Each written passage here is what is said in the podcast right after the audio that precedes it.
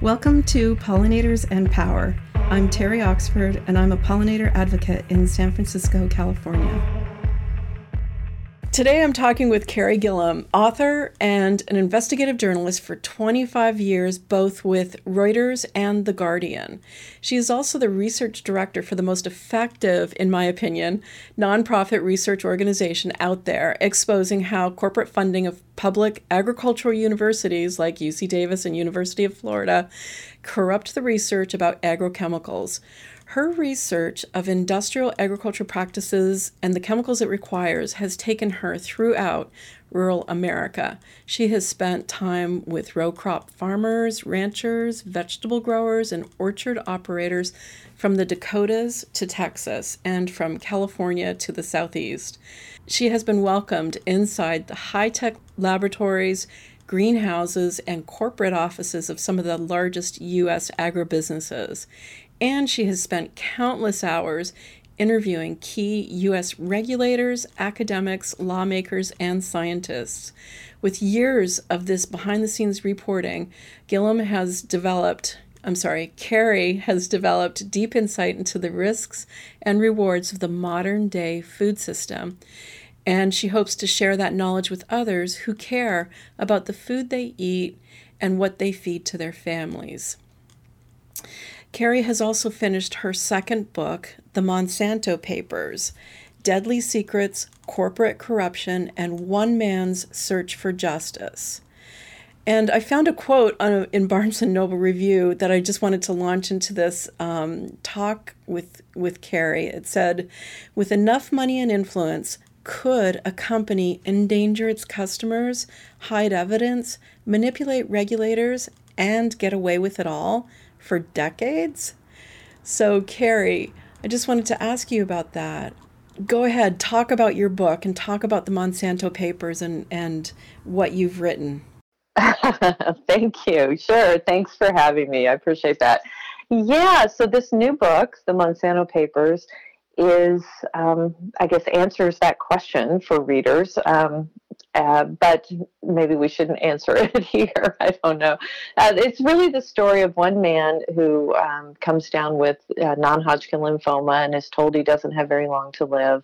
And he comes to learn about these, science and these findings that Monsanto's Roundup weed killer can cause this non-Hodgkin lymphoma. And it's a story of how he comes together with this really sort of eclectic group of lawyers who've never worked on a pesticide case, never sued Monsanto, don't know much even about glyphosate, which is the name of the active ingredient chemical in Roundup, and how they come together to try to take on, this giant, powerful company and what they find in terms of, collusion with regulators and manipulation of science and all of these really secretive techniques and strategies that Monsanto's engaged in for decades. And, I watched this all unfold. This is a true story.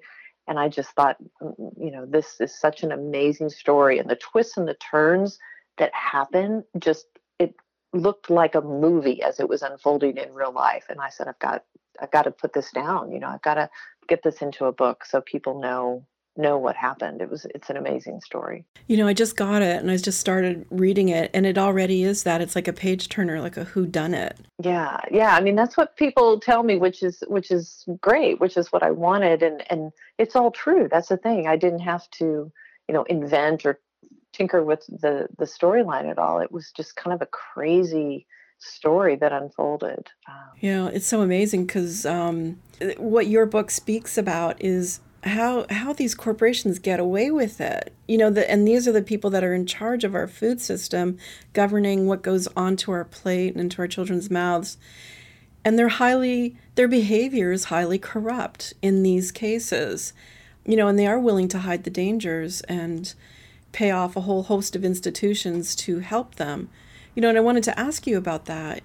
One of the responses to your book, Bayer says that Bayer responded that independent health authorities have okayed these products.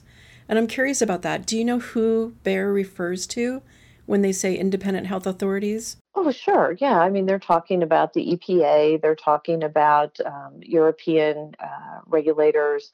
They're talking about, you know, all of these different organizations around the world that are designed to protect the public and regulate chemicals like this that say, oh, it's safe. We don't see any evidence that it causes cancer. Don't worry about it. And the thing that you learn in this book and, you know, that I've learned over many years of reporting is that in large part that's due to a lot of sort of arm twisting and collusion and backroom deals that go on between these companies and these regulatory agencies.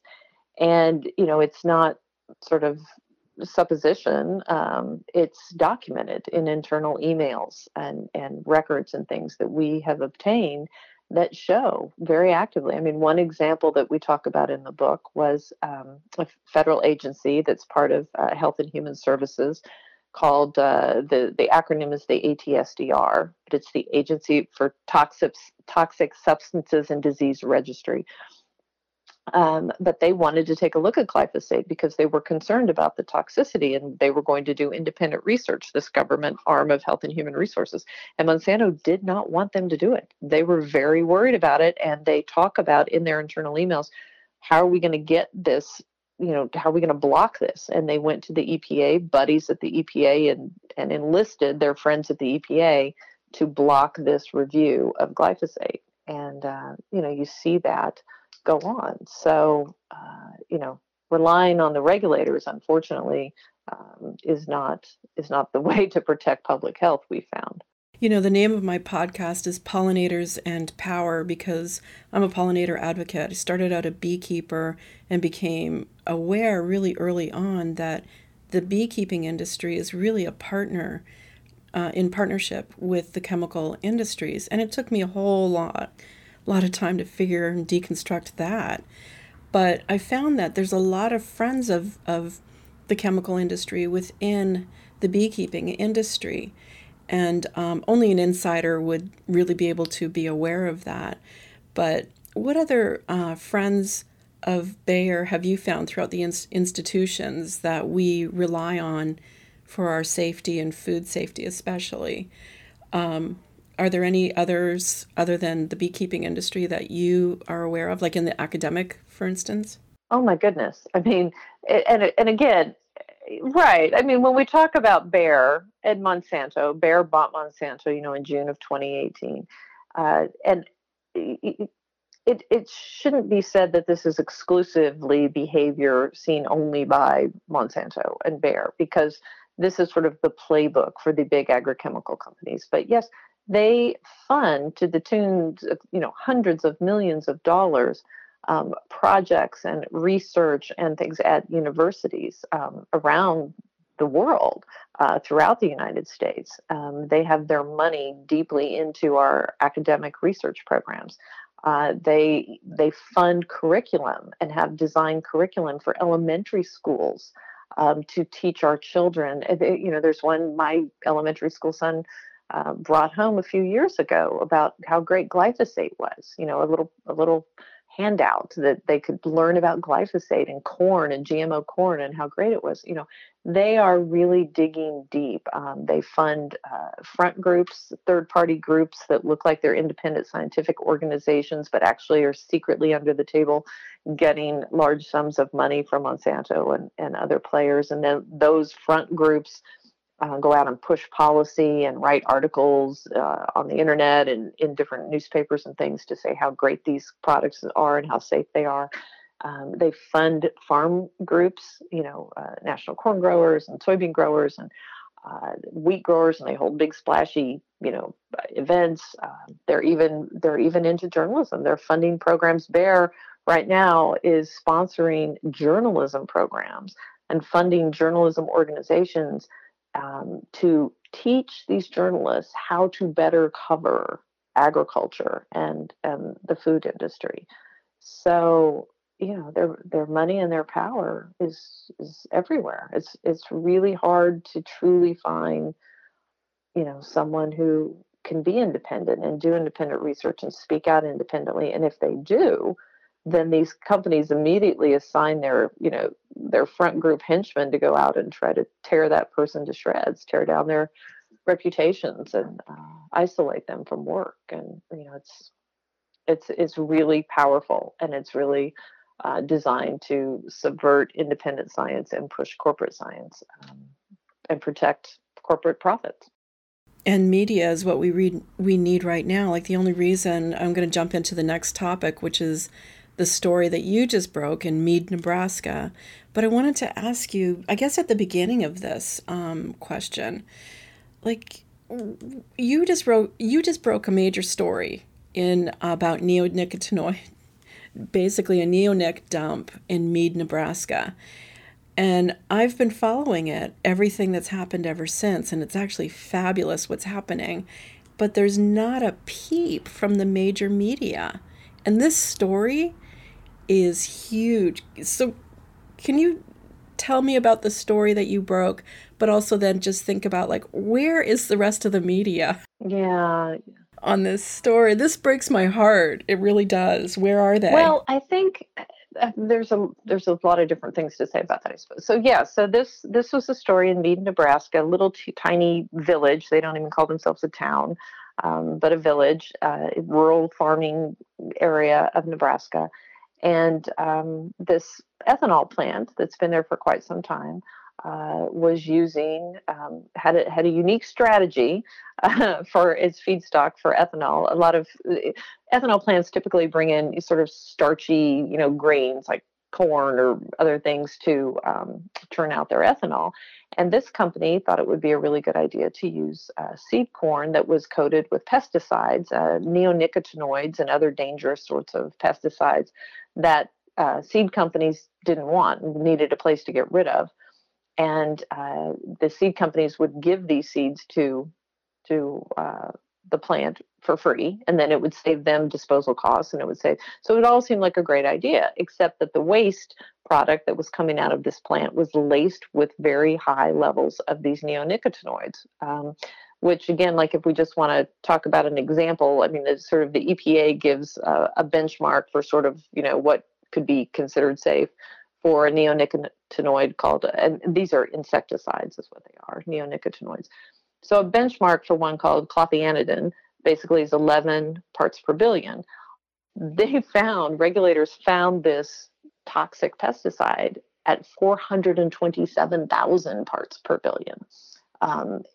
Okay, so let me just break in and explain to the audience the magnitude. So 11 parts per billion means 11 tiny molecules of this poison measured into an Olympic-sized swimming pool is enough to kill, like, thousands and thousands of insects. Yeah, that's 11 parts per billion. And they found 427,000 parts per billion, right? And this was just one chemical. There were multiple chemicals that they tested. All of the levels were off the charts. And the regulators knew this, and they were testing this, and people were getting sick, and animals around the area were getting sick. Bees were dying, and you know, entire hives were dying at the research center at the University of Nebraska, not too far away.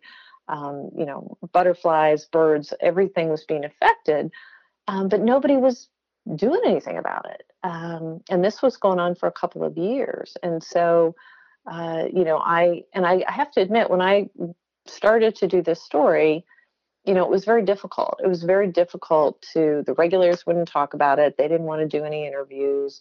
The townspeople all knew something was wrong, and they were upset and bothered, but they didn't know for sure. The University of Nebraska people had really been doing a lot of research, but they didn't have all the pieces of the puzzle. But it really was just a horrendous story about what can go tragically wrong when you don't have good oversight of companies, and you're allowing neonicotinoid, insecticide, pesticide-laced, you know, seed products out into the environment with very little regulation. So the good news is, yeah, I did one story, but I did it in The Guardian, and it got a lot of attention. And then all the local media jumped all over that. Nebraska media jumped all over the story. and brought a lot of attention to it locally and throughout the state, and then state lawmakers, and then the regulators, and they ordered the plant closed. And I mean, there's been all sorts of attention on it. And so now something's finally being done. Well, yeah, and they're going to be changing the legislation that can't happen anymore. Right. So it did. And I had emailed my colleagues of, the Society of Environmental Journalists, and I was so pleased. I said, this is how journalism is supposed to work. When it takes a village, it takes a group effort, it takes people like you and people like the, women at the University of Nebraska and the townspeople, the people of the village who were worried. It takes everybody to just sort of stand up and dig down into the facts and say, we need to do something about this, right? And then something has been done. So that doesn't always happen. But this one, I think, it ends up as well as might be expected, hopefully. Well, let's go back to one of the things that all of the chemical industries, Syngenta, BASF, Bayer, Monsanto, Dow, I always notice these words when I'm reading their defense in any way. And what it says is they always say the product is safe if the dose is correct. Okay, so they say, what is it? It's just... if used as directed. If used as directed, exactly. And that's just a great big huge hole that you can drive a truck through, Because the conditions on the ground, and I mean on the ground, like in a farm field, never reflect what goes on in a scientific lab. So... in the United States, the way that a scientific lab looks at a product like this is they look at it through the lens of how is this product not dangerous? And the way that I flip that around is that in the EU, they look at their research looks through a lens of how the product could be dangerous for humans and for nature. So our science here in the United States coming out of the public universities on these deadly chemicals is more industry. It favors industry more than it favors nature and the environment, because it's looking just a little bit differently, creates all the difference in the world, so that they can say that the dose is safe if used as directed, but that research doesn't really delve into all of the other actual things that happen in a farmer's field. And one of those things is synergistic conditions. So if you get, they'll test maybe glyphosate on corn with bees, and then say it's all good, or they can't discern if there's a problem or not. Instead of saying, okay, so the bees are also collecting fungicides, they're also collecting several different strengths of neonicotinoids, and then there's all the other stuff that they find. And they don't look at those synergistic effects of all these chemicals mixing together in one spot, like a beehive. And do you know anything about that? Can you talk about that at all, about why they would only look at things through one lens instead of through the actual lens of what it's like to be a bee out there trying to gather up food? Right. Well, and, we talk about bees, but, humans are exposed in the same way. Humans are not exposed to just one pesticide at a time. We're exposed to quite a lot of them. And you're right, this is the practice of our regulatory agencies and everybody needs to understand the EPA doesn't do independent testing of these chemicals. They are, whoever the registrant is, and for glyphosate, for the weed-killing chemical glyphosate, it was Monsanto. The registrant is responsible for bringing scientific research to the agency to meet criteria that the agency lays out. And so, yes, a lot of what the agency looks at is research that's brought to them by the companies. Now, they're also supposed to look in the literature for independent science, but they rely very heavily on what the companies tell them. So that's sort of your first problem. The second is that they only look at active ingredients, independently of surfactants and other things that are mixed into the actual products that people use. So in the incidence of Roundup, they looked at glyphosate by itself. They did not look at formulations. They didn't look at glyphosate plus the other ingredients that are in Roundup to judge the toxicity and the carcinogenicity and all that sort of thing. So you have that very isolated view. And then, as you said, they also don't do any sort of thorough analysis about, okay, well, in the real world, farmers, bees, butterflies, are going to be exposed in one field. They might be exposed to, I don't know, a dozen different pesticides, right? It's over 100. In common American agriculture, it's over 100. Or 100 in one field. Again, it depends on the field. It depends on the farmer. It depends on, right, the cropping practices. So, and that is seen in the fact that our finished foods, when they come to the grocery store shelves and you buy them and you take them home and consume them, the FDA and USDA both do tests on commonly consumed food products and find, dozens of different pesticides sometimes. Strawberries, I think, are 20 different pesticides in strawberry samples is not uncommon, the government tells us. So, and we really don't have thorough independent science that has been focused on that has been looking at what is that doing to our human health, what is that doing to our biodiversity, to our bees, to our butterflies, to our pollinators. I mean, it's a very, very worrisome trend. And as you said earlier on, the United States has a very different tack than does Europe and other countries. They rely more on a precautionary principle. They deem that to mean, let's prove it's safe before it's out there. Here in the United States, it's like, well, if you can't prove it to be unsafe, we're going to give it the benefit of the doubt, so let's get it out there. And then at some point, if somebody can prove that it's not safe, then maybe we'll take a second look and bring it back. And, it works for industry, and it certainly works for capitalism and strong profits for corporations selling these chemicals. We're not so sure it works very well for public health. Definitely not. It's interesting because you said something in earlier, I think another conversation about Lee Johnson, that, he got completely doused with this chemical because there was a malfunction with the truck and with the tank, and he got completely soaked in glyphosate. And he didn't think that it was as dangerous as it was. He had a certain faith that they wouldn't have a product like that he could potentially be killed by. And I just want to ask about that, because I find that all the time, that people have a certain amount of very strong faith that this wouldn't happen, that there wouldn't be a product that is killing, that is so powerful that it easily kills so much of biodiversity and nature and soil and birds and amphibians and everything, things that we don't even count until they're gone.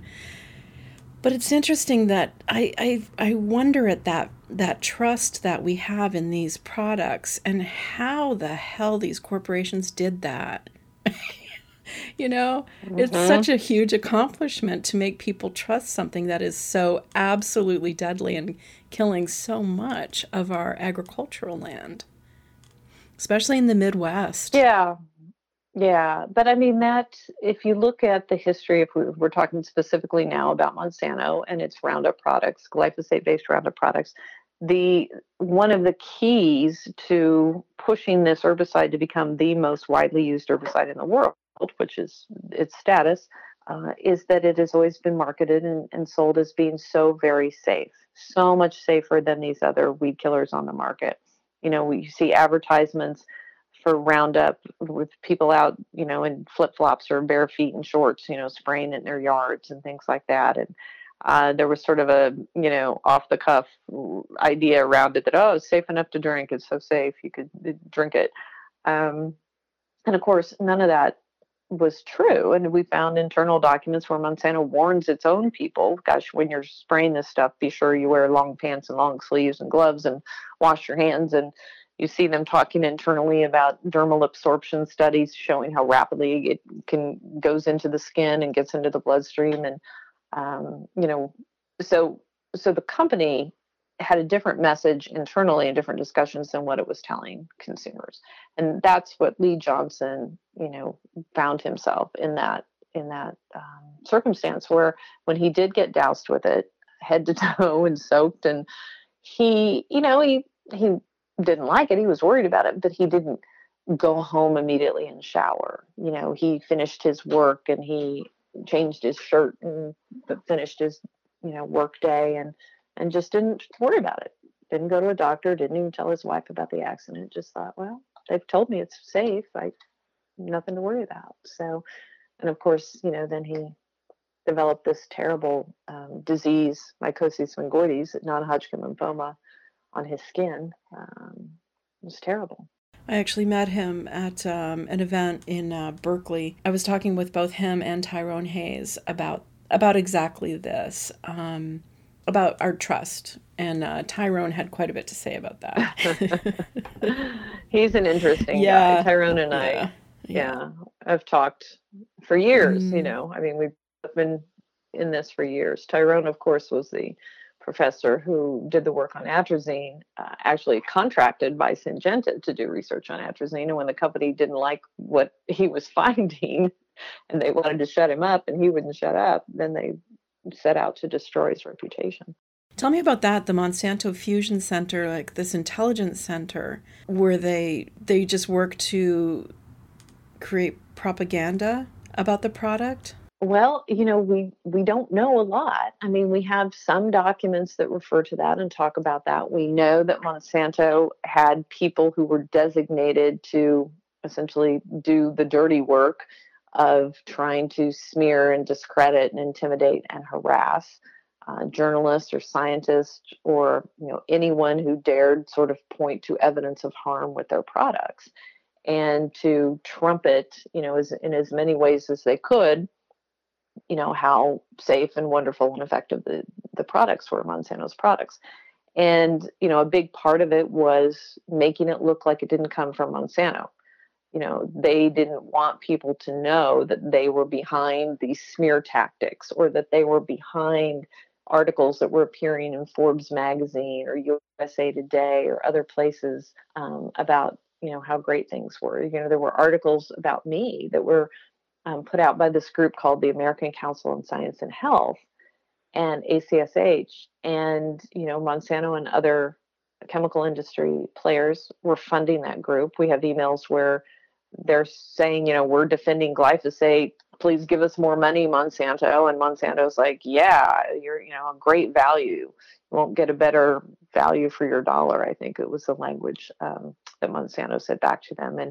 And then you see, in my situation, how that played out, article after article by ACSH about, what a horrible person Carey Gillam is, and you can't trust her, and she's a liar, and, her book is terrible, and I mean, all these things.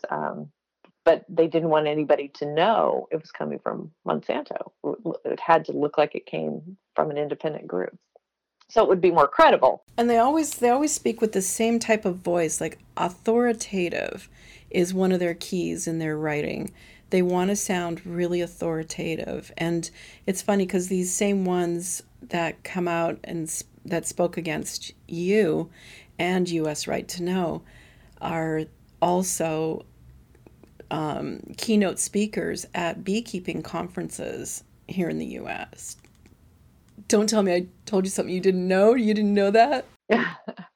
No, I mean, I know that they are keynote speakers at a lot of agricultural conferences, so it's not surprising it would be beekeeping. It's just sad. Yeah, beekeeping. Yeah. No, it's so weird because to see these chemical industry shills speak at beekeeping conferences and being given honorary fellowships at UC Davis, and they speak with all authority that these pesticides, especially neonics, do not harm pollinators. It's really, it just shows like the full circle. The whole propaganda has gone all the way through the academic system And yeah, it infuriates me. And I hate to say their names, their individual names, but one of them, he writes for all the bee magazines.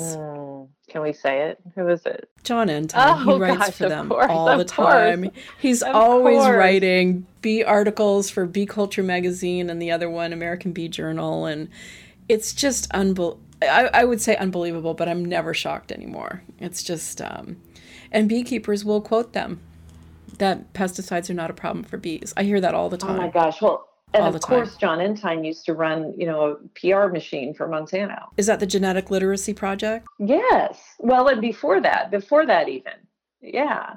I mean, he has a very long history with Monsanto. Yeah, he's a hitman. One of many. Yeah, one of many. And there are so many. And they're insidious, and they're inside the food industry in so many different layers and strata. But it's actually brilliant. I mean, it's a brilliant strategy if you've got money and you want to control the narrative and control the science and control, it's brilliant. And they've implemented it quite well.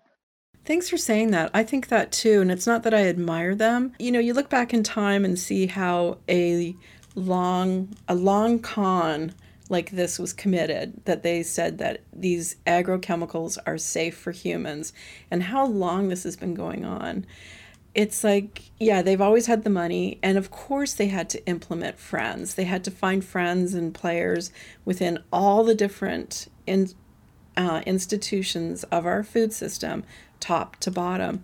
So when I see them in the beekeeping industry, and they're all the ones that have the microphone, they're the ones that have the professors that have written all these books from the most reputable universities in the country and in the world, and they all say the same thing. When you get it down to the bottom, distilled essence is that pesticides are not the problem for bees. And that's all across the world. And it's a deflection tactic that the tobacco industry employed. Yeah. And if you think about, the question I always have is, if your product really doesn't have any sort of health or environmental hazards associated with it, why would you have to spend all this money and time and effort to create false, propaganda? Like, why would you have to do that? Because if there were no health or environmental problems, there wouldn't be anything to defend against. Right. That's a smoking gun right there. The fact that they have to do this. Yeah. If there's no problem, independent science would verify that. And so. All right. I admire your work so much. And I have to tell you, Carey, you're a little bit of a hero to me. Sorry. Well, that's very nice of you. I think we're all here. Anyone who's working for better public and environmental health is a hero. We need that now. We need to protect our future generations and to protect their health and their reproductive health. There's cancer, there's disease, there's neurodevelopmental defects and problems, infertility is on the rise, testosterone levels are falling in men. Mm. There's so many connections to so many of these chemicals that we're exposed to every single day in our food and our water and our air, and the loss of pollinators, the health of bees. What did they talk about? The canary in the coal mine has sort of been, the bees are that for us, right? Yeah. So, well, whatever you're doing next, it's so important. Yes, and U.S. Right to Know is the one that I think can do the best work on this topic. And I'm so glad that they're out there. And yeah, definitely give your money to U.S. Right to Know. They can do this. They can do this. They've got the right tactic, in my opinion. Thank you. Well, yeah, and it's not lobbying, it's not marching, it's not carrying a sign. What we do is we spend our time trying to get to the documents and the data and the facts and get them out into the sunlight where people can do that, where people can take these to policymakers or state regulators or federal regulators and, bring these companies to account and make people aware.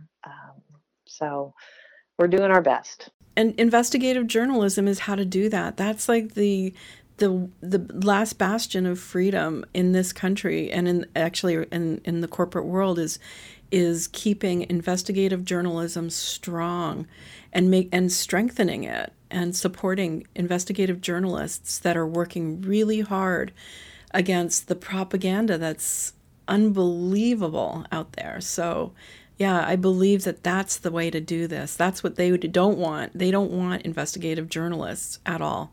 And I think that that's key and telling as to where the power is and where the strength lies is in exposing. Well, you recognize that. You do. And I appreciate that. And the Society of Environmental Journalists, we talk about that all the time. I mean, so many of those, you know, they're doing the work, but it's hard. And you get attacked and they try to shut you down. And yeah. It's repeated over and over and over again. Yeah. Yeah. All right. You're awesome. Thank you so much for talking with me. I'm really honored and just so glad. So glad. Oh, you're awesome too. Thank you for doing this. I appreciate it. All right, Carey. That's great. Thank you, dear. All right. I'm Terry Oxford, and this is Pollinators and Power. Thanks for listening.